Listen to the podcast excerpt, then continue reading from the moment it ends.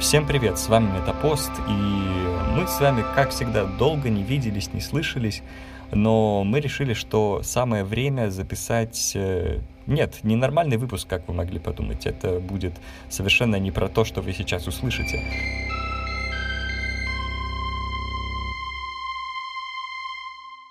Мы решили записать небольшой special. Что такое вообще special и зачем мы решили это сделать? Дело в том, что когда мы рассчитывали записать второй сезон подкаста, мы думали, что у нас будет э, гораздо больше свободного времени и гораздо больше сил. Но жизнь распорядилась, как это бывает, немного иначе. И мы решили, что мы воспользуемся поводом праздников, чтобы рассказать вам, что происходит в нашей жизни, но не в формате интро. Мы не будем вам вещать о каких-то мелких нюансах, которые, скорее всего, вас не будут интересовать. Мы решили это сделать в контексте тех тем, которые мы обсуждаем. То есть мы с вами поговорим про то, как мы рефлексируем над событиями, которые происходят с нами, через призму идеологии, через призму капитализма, какого-то неравенства. А может быть его и нет, это открытый вопрос. И, собственно, как раз с такими вопросами мы приступаем к нашему спешалу, который не будет носить стандартный такой характер. Ну и чтобы вы могли лучше понимать э, то, что мы сейчас э, с вами будем обсуждать, я думаю, нам стоит рассказать про все те заботы, которые тревожили нас э, все это время, что мы не записывали подкаст. Мы регулярно списывались и обсуждали, что в этом месяце не получилось записать, но в следующем надо точно записать новый выпуск. Но об этом мы, наверное, тоже вскользь проговорим, поэтому послушаем же, что, собственно, нам мешало это сделать. Мне, как обычно, мешало то, что я беру слишком много проектов, и потом э, под их э, натиском немножко задаю позиции, и к концу года чувствую, что сил все меньше, и на, на подкаст уж точно ничего не остается. Но в этот раз у меня было как бы, с одной стороны, очень много всего по учебе, просто э, я сейчас учусь в высшей школе экономики, вдруг кто забыл. А, и у меня программа политика, экономика, философия, где у нас достаточно интенсивный объем учебы и очень много всяких э, заданий, которые нам нужно постоянно делать. Это, с одной стороны, мешает э, нормально жить, вот, потому что я бы предпочла, если честно, от магистратуры чуть меньше э, дурацких заданий, чуть больше уклоны на research, вот. Но помимо того, что мне нужно делать задания по учебе, мне нужно, собственно, делать это самоисследование, которым я занимаюсь, и я собираюсь исследовать заботу, и это тоже ну, сейчас очень важно для меня, намного важнее, чем сама по себе учеба, и это забирает много сил, вот, но при этом доставляет большое удовольствие. А моя не до конца сформулированная гипотеза заключается в том, что мне интересно посмотреть на заботу и то, как бы мы могли ее понимать прямо сейчас а, в нашем мире да, то есть мы, с одной стороны, знаем, что есть много теоретиков, э, философов, которые писали про заботу, думали о том, каким образом забота связана там с таким понятием, как душа, вообще как она связана с телом, с человеком, какое место забота занимает там в бытии, да, условно, там, в бытии человека, да, там, для Хайдегера забота является связанной там, с Dasein, ну и так далее. Да? То есть мы видим, что с одной стороны у нас есть большая теоретическая база, которая изучает заботу и каким-то образом ее да, расшифровывает для себя, каким-то образом ее объясняет. Но в то же время мы видим, что есть другая традиция, условно практическая традиция, и эта, э, эта традиция занимается тем, что смотрит на то, как забота раскрывается в реальной жизни. Мы можем сказать про труд заботы, так называемый, помогающие профессии, да, как раз являются таковыми. Мы можем видеть, что часто на женщин возлагается необходимость заботы о семье, да, и вот эта вот забота, которая очень часто встречается в совершенно разных контекстах, меня, собственно, интересует, и из-за того, что это достаточно массивный объем различных исследований, различных текстов, различных, не знаю, подходов к изучению этой темы, это немного эм, засыпало меня, особенно к концу года, и изучение всех этих материалов немного не дает мне выйти э, в мир э, подкаста и записать что-то интересное вместе с Пашей. Но я не единственная, кто владеет этим болотом, да, и я должна признать, что я делю его как минимум наполовину с Пашей, вот, поэтому думаю, что Паша тоже есть что сказать про research, которым занимается он. Чем я занимался все это время? На самом деле у меня помимо учебы есть еще работа, которая тоже занимает очень-очень много времени. Ну и, конечно, сама учеба тоже занимает очень-очень много времени, потому что э, университет решил нас не щадить, и, насколько я знаю, на моей программе а, одна из самых больших нагрузок в нашем департаменте — но, несмотря на все это, я пытаюсь тоже думать над тем, а про что же, собственно, я буду писать э, в конце своего второго курса магистратуры. Я напомню, что я все еще на первом курсе магистратуры, к сожалению, ничего не изменилось, а может быть и к счастью. А, и на самом деле сейчас у меня в голове нет особо конкретных мыслей, и я думаю, что это абсолютно нормально, потому что многие люди, с которыми я здесь общаюсь и которые уже перешли на второй год магистратуры, вот сейчас уже практически весна, э, у них даже толком понимания о том, про что у них будет диссертация, нет. Они говорят, ну, напишем, у нас есть уже академические наши эти научные руководители, но мы так, потихоньку-потихоньку. Поэтому это все нормально и это все разрешимо.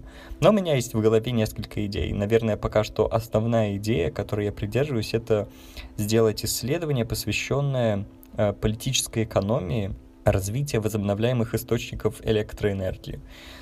Наверное, звучит это как какой-то монстр, который непонятно зачем появился вообще на свет, но на самом деле здесь все гораздо интереснее и глубже. Есть уже огромное количество книг и статей, а может быть огромное это преувеличение, но для меня даже одна это уже много.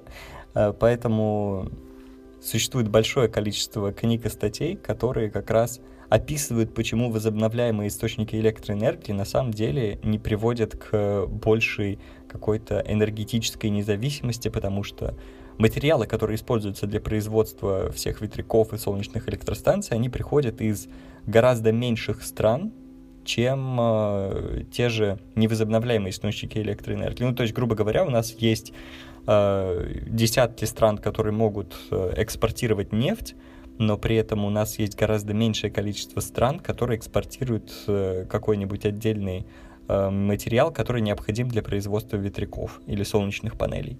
И поэтому возобновляемые источники электроэнергии оказываются гораздо более геополитически зависимыми. Поэтому я собираюсь рассмотреть гораздо более конкретный кейс, более узкий материал, направленный именно на то, чтобы понять, возможно, какова роль международных организаций вроде Всемирного банка или ООН в развитии возобновляемых источников электроэнергии и есть ли способы преодолеть вот эту вот сильную зависимость. Ну, способы, конечно, это громко сказано, потому что э, как, что, что они сделают? Возьмут залежи вот этих материалов и перенесут их в какую-нибудь демократическую развитую страну? Непонятно. Но, тем не менее, мне кажется, что здесь есть над чем подумать, потому что как раз Возможно, в этом контексте развивающимся странам не стоит столь сильно полагаться на возобновляемые источники электроэнергии, потому что это сделает их, наоборот, еще более зависимыми.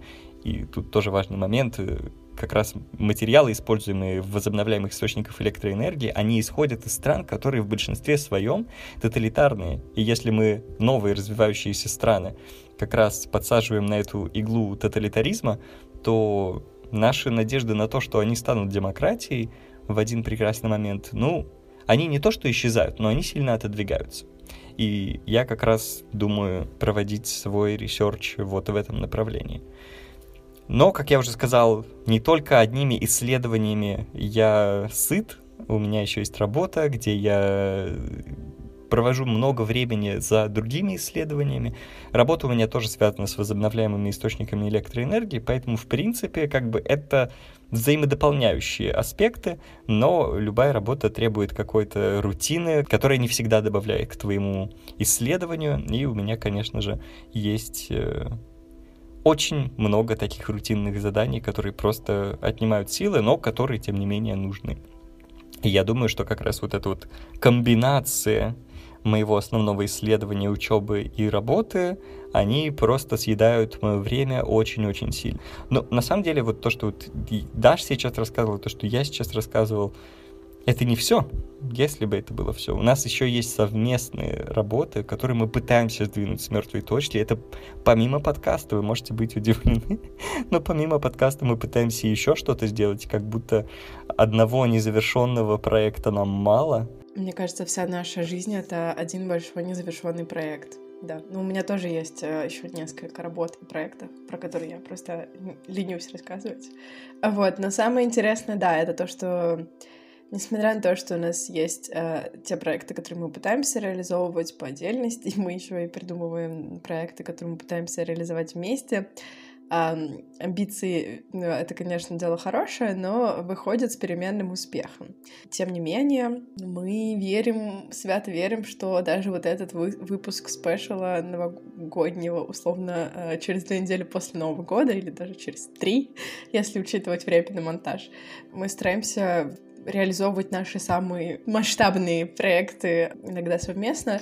В данный момент мы думаем над тем, чтобы написать статью. Еще было бы неплохо записать все-таки подкаст, но статья у нас есть э, несколько условно направлений и идей одна из которых э, отчасти связана с моим э, исследованием, э, и она связана с заботой. Про заботу, конечно, можно много всего говорить, но мы можем посмотреть на это с определенных аспектов, и мы думали с Пашей о том, что забота — это, по сути, работа. Вот. Мы очень любим смешные каламбуры. Надеемся, что в этом месте вы посмеялись. А если не посмеялись, вернитесь и посмейтесь, пожалуйста, за нас собственно, забота как работа, то есть, во-первых, да, есть то, о чем я уже немного сказала, да, это вот э, многоликость заботы, многосложность, многослойность ее определений. В то же самое время мы можем видеть, как э, с экономической стороны вот это определение заботы, которое такое все прекрасное, замечательное, и за все хорошее против всего плохого, да, то есть мы как будто бы смотрим на заботу и думаем, забота — это в некотором смысле такая позитивная программа, то, чем мы должны заниматься, да, забота о себе, забота о других, это некоторое такое позитивное, доброе, светлое, да, если все будут заботиться там о себе, о других, мы будем жить в обществе, в котором не будет никаких проблем. Но именно здесь возникает проблема. Почему вообще, да, вот забота оказывается встроена в некоторый механизм, почему мы там думаем о том, что нам нужно заботиться о себе, нам нужно ходить там к психологу, чтобы жить там качественной жизнью, или нам нужно, не знаю, заниматься спортом, чтобы что, да, то есть вопрос, чтобы что, а, важный в контексте заботы, и поэтому мы решили посмотреть экономическое измерение заботы и подумать о том, как в нашем мире неолиберальной экономики забота встраивается и становится некоторым императивом того, как мы существуем, и оказывается крайне монетизированным делом. Да, казалось бы, то, что должно вообще происходить вне экономических различных отношений, вообще вне а, условно публичного пространства часто, да, там забота о себе, это по факту забота которая происходит в приватном месте, да, и то же самое забота о других. Это нечто, что ты не делаешь на публику, да, это некоторые вне публичное, вне политическое действие, но оно оказывается, тем не менее, вписанным в политическое, да, в современное политическое, в современную политическую повестку, да, оказывается в каком-то смысле ангажирующим, да, оказывается предметом спора различных активистов, да, оказывается очень политизированным. И то же самое с экономикой, да, с одной стороны это нечто исключенное из всего этого публичного, но в то же время мы видим, как насколько сильно это все вписано в экономические проекты, насколько это продается, насколько много денег из этого могут извлечь капиталисты. И вот мы подходим к нашему самому любимому. А, это, по сути, рефлексия о том, что все то, что мы записываем в подкасте, с одной стороны, мы всегда, конечно, говорим о том, что это всего лишь некоторые идеи, да, всего лишь некоторый взгляд определенный, опять же, да, и в каком-то смысле обусловлены нашими личными идеологическими соображениями, но в то же время, да, мы рефлексируем не только над общеисторическими процессами, мы всегда включены и вписаны в этот контекст. И в том числе, когда мы рефлексируем что-то в этом подкасте, мы рефлексируем то, что происходит с нами самими, то, что мы видим. И поэтому, когда мы говорим о том, чем мы занимаемся, с одной стороны, мы хотим им сказать, что они балдумы пинали все это время и действительно занимались чем-то важным, но в то же время мы хотим подвести вас к тому, что то, о чем мы рассказывали, тоже нуждается в некоторой рефлексии. И может и эту рефлексию иметь, да, потому что мы в первую очередь люди академические и э, любим э, себя, собственно, самих препарировать. И здесь, наверное, достается больше всего тем э, нашим занятиям, которые, собственно, и занимают большую часть нашего времени. Э, я, например, вот всегда задумываюсь о том, о чем мы говорили в выпусках про капитализм и про идеологию вот этого либерализма э, в наших выпусках. Меня всегда преследуют эти два конкретных эпизода, а еще и капитализм как религия тоже меня постоянно преследует, э, когда я работаю потому что на работе очень интересные могут быть моменты, да, например, когда вот эта вот забота о сотрудниках, она просыпается ровно тогда, когда сотрудники начинают делать денег меньше, чем э, компания хочет. Если денег делается достаточно, то все, в принципе-то, плевать хотели на любые собрания, на любые обсуждения, на любые какие-то вопросы, а как вы себя чувствуете и так далее, и так далее. То есть это можно, ну, об этом можно просто сказать. И резко начинают заботиться о сотрудниках, создавать вот эти вот самые встречи, митинги и так далее. Ну, то есть, как бы, кто-то может сказать, да, действительно это так, если человек хорошо работает, значит, у него внутри все хорошо. Но мне кажется, это не совсем правда, потому что человек может работать и выдавать какие-то клевые продажи, а потом как бы выясняется, что у него все, крыша давно поехала, у него полное расстройство, и вообще там он скоро в дурку ляжет. У меня буквально ну, немного обратная ситуация. Я как будто бы начальница, ну, в каком-то смысле. Но я работаю вместе в журнале. У нас очень классный журнал, кстати. Подписывайтесь, читайте. да, а, но у нас нет бюджета. И, соответственно, ну, как бы я не плачу людям деньги за их работу, но, тем не менее, это не значит, что я не хочу, чтобы они делали работу хорошо. Но при этом, а, ну, я как бы саморефлексией занималась, да, какое-то время, да, тоже, чтобы понять свое место в этом во всем, потому что, понятное дело, мне не хочется быть вот тем злым, страшным капиталистом, который абстрактным, конечно же, всегда, всегда абстрактным, а, который там выкачивает из людей последние силы и ресурсы, и я как бы понимаю всех тех людей, которые хотят, ну, там, повышать продажи, которые пытаются заботливо намекнуть своим сотрудникам, что нужно работать лучше, интересуются их ментальным здоровьем в контексте того, что им нужно, чтобы был там план выполнен. С одной стороны, я это понимаю, у меня тоже есть план, у меня тоже есть какие-то ожидания от своих сотрудников, своих прекрасных коллег, но в то же время я часто ловлю себя на мысли о том, что Um, моя идея того, зачем я спрашиваю, например, все ли хорошо у человека, ну, то есть, с одной стороны, для меня там отсутствие выполненной работы является, ну, как бы показателем того, что, возможно, стоит уточнить, все ли ок у человека. Я все равно не могу знать все детали жизни и не хочу, если честно. Но когда я вижу, что есть некоторая невыполненная работа, да, понятное дело, меня это в каком-то смысле мотивирует задать вопрос, все ли хорошо. Но моя мотивация не в том, чтобы понять способ, э, каким я могу заставить человека производить больше. И я не спрашиваю это для того, чтобы понять, э, как бы, какие точки воздействия есть на человека. Скорее, мне э, интересно предотвратить этот момент, когда происходит полный разрыв с работой, то есть э, не в смысле, что человек больше не может работать, в смысле он теряет некоторый смысл того, чего и зачем он это все делает, и то есть по факту происходит отчуждение, да, но как э, человека, который академически занимается этим, для меня важно отслеживать это, да, и понимать, насколько наша работа в каком-то смысле является отчуждающей. Как и любая работа, на самом деле, это так, но просто когда человек становится исключительно функцией, да, этот процесс намного более, ну, как бы поставлен на поток, да, и человека вообще нет никаких возможностей хоть в какой-то момент ощутить результат своего труда. Но для меня важно, возможно, да, как для исследовательницы, не столько как для работодательницы, для меня важно как раз возвращать вот эту возможность почувствовать результаты труда. Для меня важно проговаривать, что люди сделали, показывать их место в ну, некотором финальном продукте. Потому что, с одной стороны, наверное, это дает возможность им работать лучше, потому что просто это так работает.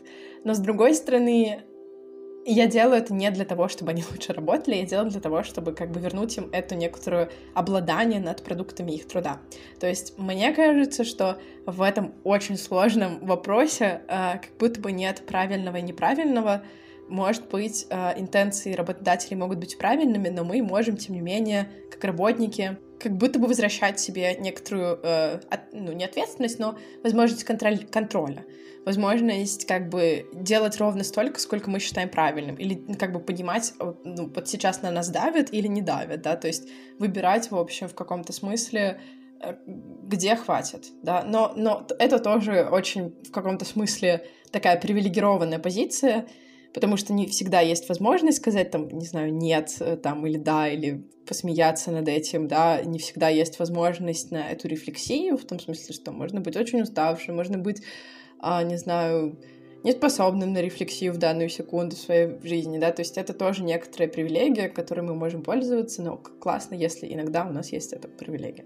Я думаю, Даша тоже в этом плане согласится, что даже несмотря на то, что э, левый философ возглавляет работу журнала без бюджета, все равно, все равно есть вот это вот желание, что, ну, нам нужен продукт, мы должны делать, мы должны получать ресурс. И от этого никуда не деться, потому что даже если журнал такой весь левый, он все равно функционирует в рамках системы, а система не позволяет э, быть абсолютно полностью направленной против нее, потому что она абсорбирует и журналы практически всю критику. И мне кажется, что вот как раз эта ситуация, в которой мы оказываемся, на самом деле она, возможно, и является кормильцем нашего подкаста, потому что наша идея в том, что каждый человек может узнать себя, послушав про тот или иной выпуск, или узнать про какую-то проблему, и понять, как она вытекает из той ситуации, в которой человек находится, и какие корни у этого всего есть философские. Не сказать, что это эффективный способ борьбы со всем этим, но это эффективный способ э, удержания какой-то удержания подкаста на плаву, мне кажется. Ну, как э, левая, да, я должна сказать, что когда я слышу критику, да, ну вот понятное дело, что вот, мол, раз вы левые, чего это вы на капитализме работаете? Да, то есть именно, именно, именно это и есть то, ради чего, наверное, мы думаем и учимся, и мыслим, в принципе.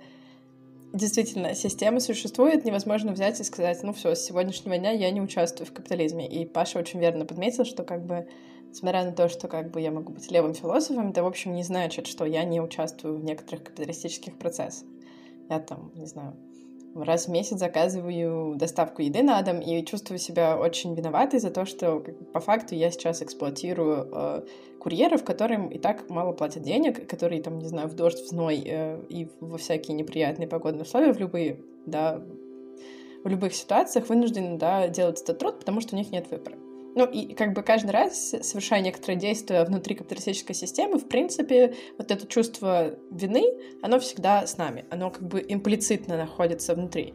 Но мне кажется, опять же, мое какое-то недавнее такое, э, мое недавнее, недавно пришедшее ко мне убеждение в том, что на самом деле чувство вины — это ровно то, что нам навязывает э, капитализм, и ровно то, чего он от нас ожидает, э, и то, э, и именно это позволяет ему выживать, да, и указывает, что всегда виноват э, единичный человек, или, там левый философ или там кто-то еще, потому что он недостаточно хорошо сопротивляется. Но на самом деле это неправда, да, и, ну, то есть я хочу есть, простите, я не могу не есть, э, сказал человек, который работает в журнале без бюджета, но тем не менее.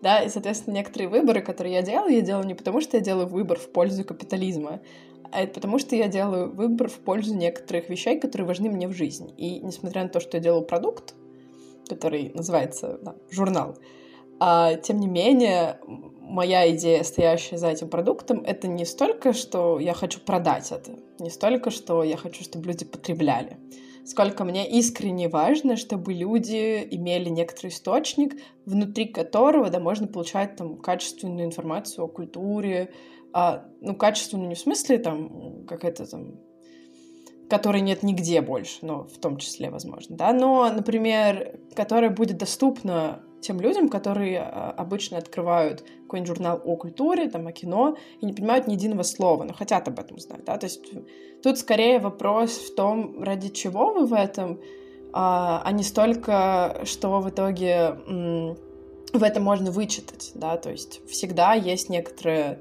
обратная сторона того, чем вы занимаетесь, внутри капитализма уж тем более. И мне кажется, что как раз наш подкаст в том числе помогает какие-то вот эти моменты выхватить и понять, что в общем и целом основа этой системы в том, что она достаточно шизофренична для того, чтобы ничего в ней не понимать, а что она, с одной стороны, имеет какие-то позитивные интенции, но в то же время всегда они упакованы, да, вот эти позитивные интенции — это некоторая обложка, и внутри нее упаковано достаточно большое количество негативных всяких э, эффектов, негативное количество коннотаций, которые мы также можем из этого извлекать.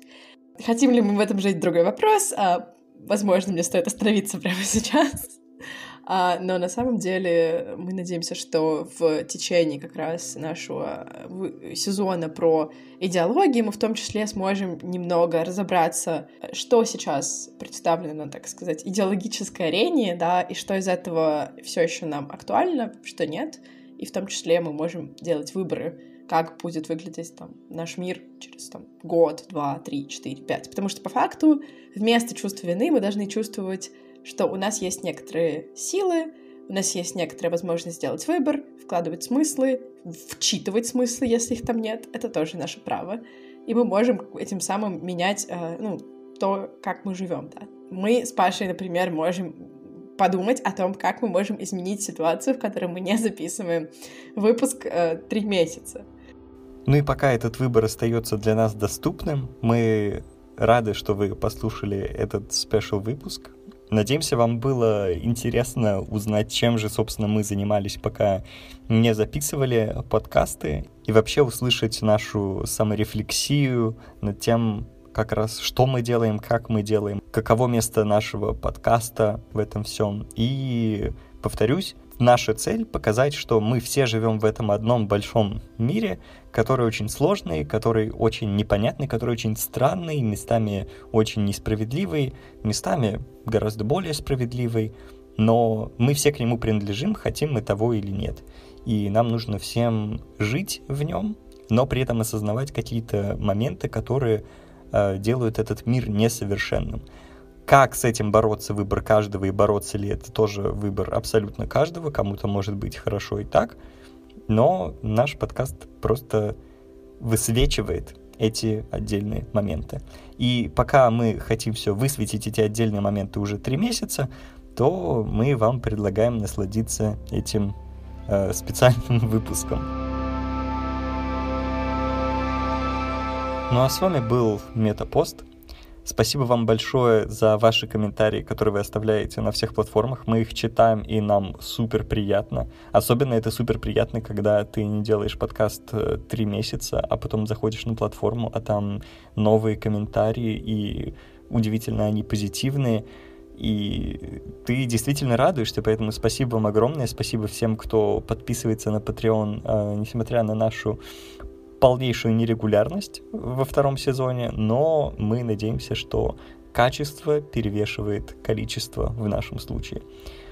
Насколько это правда, узнаете во втором выпуске второго сезона «Идеологии», который мы надеемся записать уже, возможно, в следующем месяце. Мы с вами не прощаемся надолго. Услышимся скоро.